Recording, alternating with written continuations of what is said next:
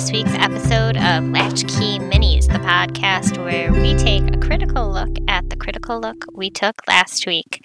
My name is Sarah. I am the mom of a four year old little boy. As always, Briar is not with us for our mini episodes since she is busy getting us ready for our next episode.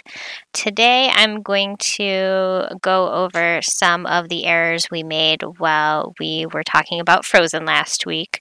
Um, to begin with, we spent a lot of time talking about Jonathan Groff on Glee. And one thing we got wrong was we could not think of what the name of his vocal group was on Glee. Um, so I had to look it up. Wasn't going to do it to you mid show. Anyways, the name of the vocal group that the Jesse St. James character is on in Glee is vocal adrenaline. So there you are. I know you've been waiting all week for somebody to tell you. So I just had to make sure it was me.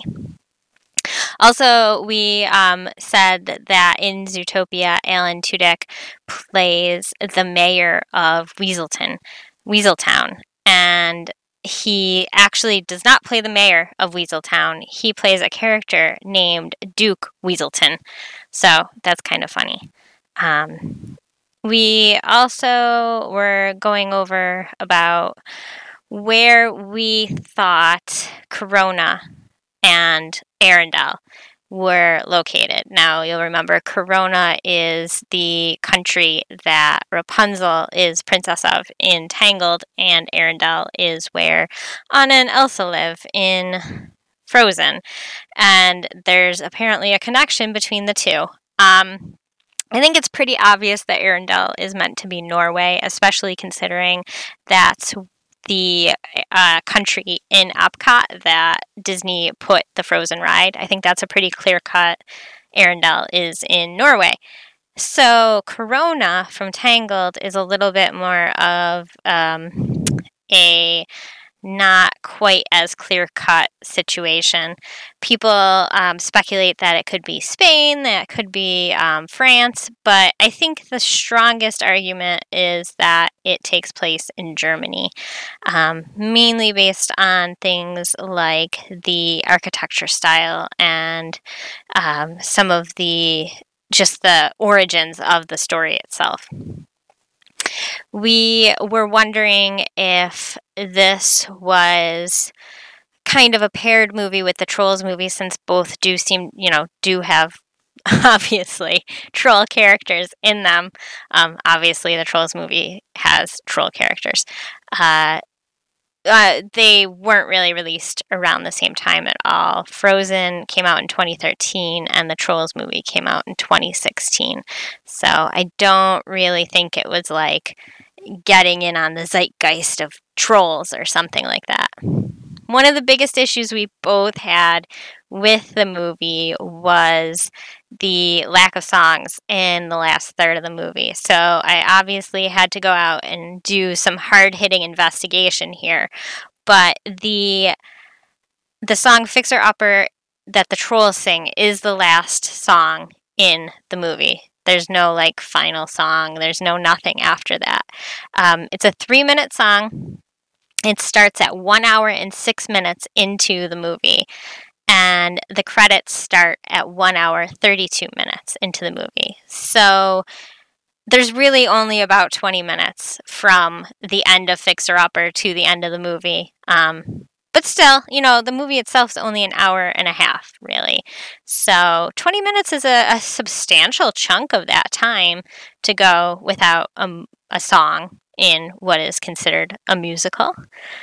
Uh, and on that same note, we were wondering if there were more songs in the Broadway version of the show. Um, and yes, there are plenty more. There's 15 additional songs. And of that 15, six of them are after Fixer Upper in the in the Broadway play or Broadway show. So that's that's another super substantial amount of songs.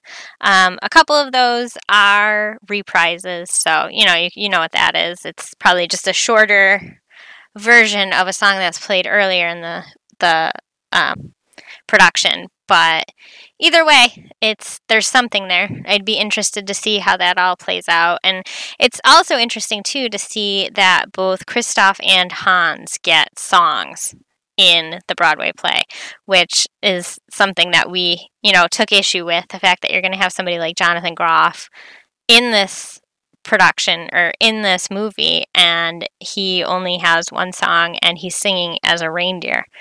So that was really all I had to clear up for you guys on Frozen. Um, just a little housekeeping to take care of here. We often mention while we're um, while we're talking about our movies that we have additional information for you that we're adding into our show notes. And I think there was a little bit, I heard that there was a little bit of confusion on what exactly that means um, because the notes that are listed with the um, podcast on your podcast service don't have any links in them. Uh, and that's true. We haven't been able to consistently get links to work in those versions of our show notes. So, what we would like, or what we mean more going forward, is if there's ever anything that we're referencing, a link, an image, um, just additional information that we're telling you is going to be in our show notes. You can take a look at our website. It's latchkeymovies.com. And that's where we'll have the most um, comprehensive show notes about our movies. So we'll link to anything we talk about. That's where you can find the link to uh, the article that breaks down what happens to the village after Gaston dies and there is no longer somebody eating all the eggs or um, some images that we've talked about or i think we've linked the article that talks about the theory of um, Anna and Elsa's parents having traveled to go to Rapunzel's wedding in Frozen. So there's all sorts of interesting stuff there. Definitely check it out. We are latchkeymovies.com. Next week, we are going to be talking about the movie Angry Birds. So it's going to be fun. You should definitely listen.